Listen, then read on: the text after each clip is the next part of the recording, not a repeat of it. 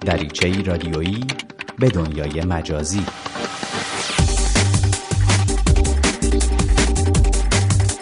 سلام. در برنامه دیگه از سری دات کام من حامد پارسی میزبان شما هستم. تا با هم گشت و گذار رادیویی دیگه داشته باشیم در دنیای اینترنت و تکنولوژی های جدید. اگه آیفون دارید و هنوز فکری برای جای خالی اپلیکیشن نقشه گوگل روی آیفون خودتون نکردین این برنامه رو از دست ندید. در برنامه این هفته از بازگشت نقشه گوگل به آیفون میگیم. اون هم درست پس از سه ماه انتظار بسیاری از کاربران آیفون. با مانیا منصور هم از یک سرویس تازه فیسبوک میگیم. سرویسی که مشخص می‌کنه در یک سال گذشته مهمترین اتفاقهای فیسبوکی مرتبط با شما کدوم ها بودند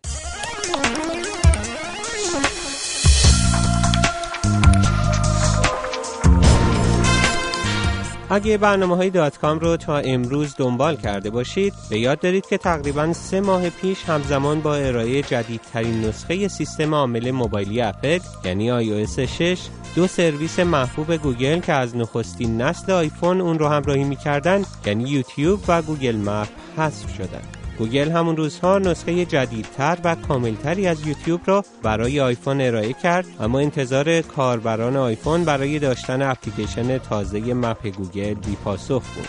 به ویژه اون که سرویس جایگزینی که اپل برای iOS 6 معرفی کرده بود یعنی map اپل چندان انتظارها رو برآورده نکرده بود.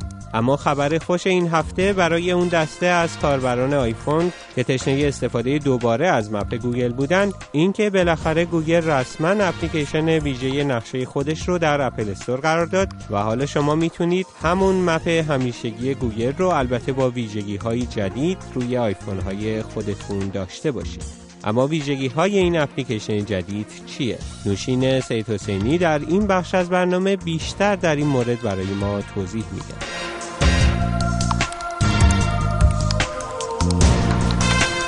نقشه جدید یه اپلیکیشن مجانیه که کسانی که از آیفون های 3G به بالا استفاده می کنند می‌تونند اون رو دریافت کنند و البته اگر آیپاد تاچ نسل 3 تا 5 هم دارین می‌تونین کاربر این اپلیکیشن جدید باشین. اپلیکیشن جدید تا حد زیادی شما رو از داشتن navigator بی‌نیاز می‌کنه چون از سیستم هدایت نقطه به نقطه برخورداره و وقتی که شما آدرسی رو بهش میدین درست مثل یک navigator می‌تونه شما رو به سوی مقصد هدایت کنه. با بهرهگیری از ویژگی های جستجوی محلی گوگل شما علاوه بر آدرس ها می‌تونید مراکز خرید، رستوران ها، کافه ها و مراکز تفریحی رو هم روی نقشه پیدا کنید و از رتبه بندی و مرورهایی که دیگران در مورد این مکان ها نوشتند آگاه بشین.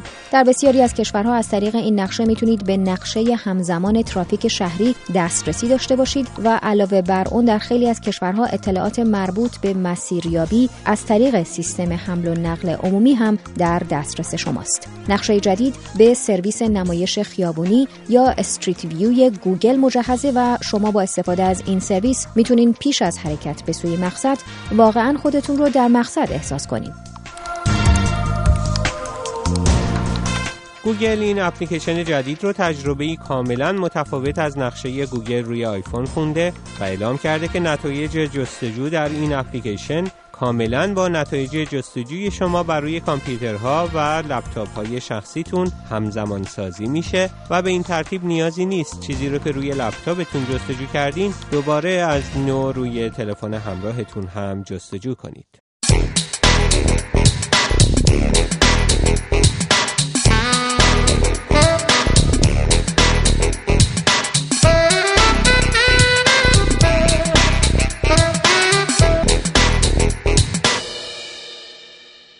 خب با نزدیک شدن به روزهای انتهایی سال 2012 میلادی بسیاری از سایت ها ابتکارهایی رو به کار بستند تا مهمترین رخدادها و اتفاقها رو در حوزه خودشون پوشش بدن.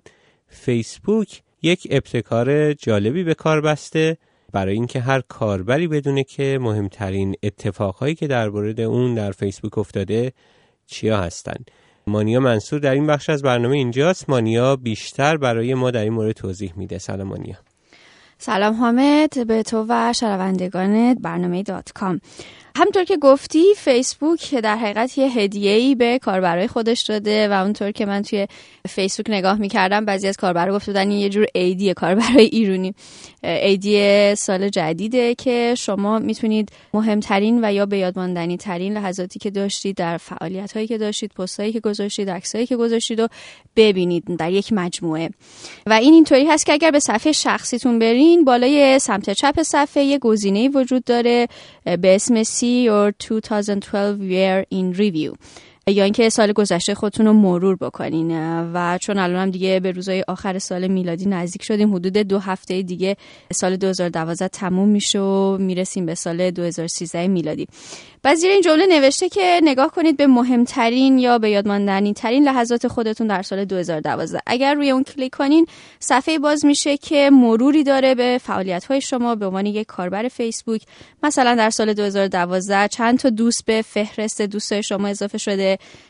چند تا صفحه رو لایک زدین؟ چه صفحاتی بوده؟ عکسایی که شما در این یک سال tag شدین یا خودتون اونا رو tag کردین؟ و اگر صفحه رو بیاین پایین پست هایی از شما که لایک های بیشتری گرفتن یا بیشتر دیده شدن بیشتر به اشتراک گذاشته شدن دیده میشن. عکسایی از پروفایل شما که بیشترین لایک رو داشته دیده شده.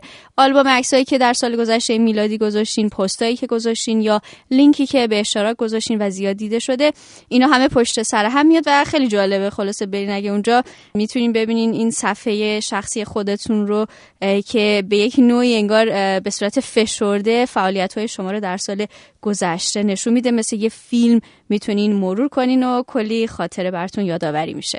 خب در واقع یک جور کارنامه اعمال کاربران فیسبوک هست در یک سال گذشته و این کارنامه اعمال قابل انتشار هم هست روی بله این مرور یا دفتر خاطرات رو می‌تونین به اشتراک بگذارین تا بقیه دوستاتونم ببینن یه مروری بکنن به قول تو بر کارنامه اعمال دوستشون. اما یه چیز جالب دیگه ای که در این روزها در ارتباط با فیسبوک دیدم این بود که فیسبوک مهمترین اتفاقهای فیسبوکی رو هم در یک سال گذشته فهرست کرده بود در سایت ویژه‌ای و از جمله در چند تا کشور خاص کشورهای مثل آمریکا، بریتانیا، کانادا، فرانسه، استرالیا و چند تا کشور دیگه مرور کرده بود که مهمترین اتفاقهای فیسبوکی در اون کشورها هم چیا هستند. درسته اگر به سایت facebookstories.com برین. اونجا می‌تونین مروری بر سال 2012 از نظر کاربرای فیسبوک در سرتاسر سر جهان ببینین. البته بیشترین مروری که داره بر عمل کرده در حقیقت کاربرای کشور آمریکا هست. مثلا ده کتابی که پرخواننده ترین بوده در سال گذشته در آمریکا و کاربرای فیسبوک در موردش صحبت کردن. و اونجا می‌تونیم بریم ببینین که رتبه اولش هم به The Hunger Games در حقیقت تعلق داره. نوشته سوزان کالینگز که از روی این کتاب فیلم پرفروشی هم ساخته شد سال گذشته به نمایش آمد در میون این ده تا کتاب نکته جالبش اینه که رتبه 9 به رمان معروف گتسبی بزرگ نوشته اسکات فیتزجرالد نویسنده آمریکایی هم تعلق داره. که فیلم دیگه ای هم بر اساس این رمان بله ساخته, شده اما هنوز به نمایش عمومی در نیامده درسته. یا ده فیلمی که کاربرای آمریکایی بیشتر اونا دیدن و بیشتر راجبش صحبت کردن که اتفاقا رتبه نخست این فهرست هم متعلق به فیلم Hunger Games هست. و فیلم های Twilight Breaking Dawn دو که آخرین قسمت از این مجموعه است و یا آخرین فیلم جیمز باند Skyfall هم توی این لیست هستش. یا بیشتر جایی که آمریکایی‌ها بودن. در سال گذشته که اولین جاش تایم اسکوئر منهتن نیویورک بود و دومیش هم دیزنیلند کالیفرنیا سومیش هم که پارک AT&T اونم در کالیفرنیا است. خب اما غیر از آمریکا از کشورهای دیگه چه خبر؟ آره یه سری زدم کشورهای دیگه. مثلا تو کشور فرانسه بیشترین موضوعی که کاربرا در موردش صحبت کرده بودن اول انتخاب شدن فرانسوا اولاند بود به ریاست جمهوری این کشور. دومین موضوع همین فیلم Twilight Saga آخرین بخش از این سری مجموعه بود. club فوتبال چلسی نسخه 3D تایتانیک و زلاتان ابراهیموویچ در رتبه های بعدی بودن. یا مثلا در کشور بریتانیا بیشترین ترانه هایی که شنیده شده ترانه اول مربوط هست به سامبادی that I used to know که گروه کانادایی اولین بار همشون یه پنج نفر بودن که با یه گیتار می‌زدن و خیلی دیده شد در یوتیوب. رتبه دوم به ترانه از گروه فانه و رتبه سوم هم ترانه ای از ریحانا. خب ممنون مانیه که در این برنامه با ما بودی با اطلاعاتی درباره این سرویس جدید فیسبوک.